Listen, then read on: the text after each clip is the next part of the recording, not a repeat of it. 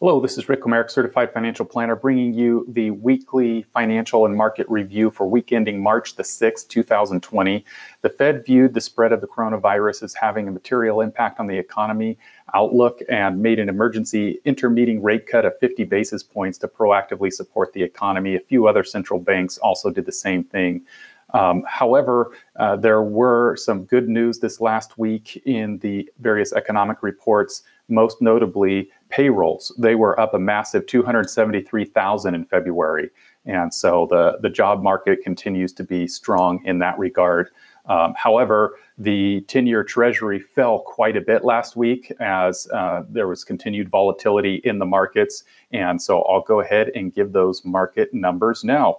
Uh, even though there was huge swings last week, uh, it actually ended up. So the Dow Jones was up one point seven nine percent for the week. Year-to-date down nine point three seven. S and P five hundred up zero point six one for the week. Year-to-date down eight percent. Small U S companies were down last week and also down year-to-date thirteen point one four. International saw a slight increase, zero point two two percent for the week, and they are down ten point nine six so far year-to-date. The ten-year Treasury at zero point seven zero.